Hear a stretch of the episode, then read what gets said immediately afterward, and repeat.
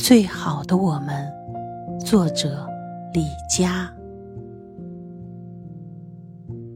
最好的我们，是那年清晨教室里朗朗的读书声，是那年午休众人埋头苦学、争分夺秒，是那年晚自习后操场上奔跑的身影。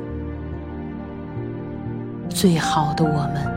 是那年课堂上的聚精会神、奋笔疾书；是那年课间里的互考知识、背单词；是那年老师办公室里的常客。最好的我们，是那年看不完的书，是那年做不完的题，是那年考不完的试，是那年睡不完的觉，是那年。放不了的假。节选自《最好的我们》。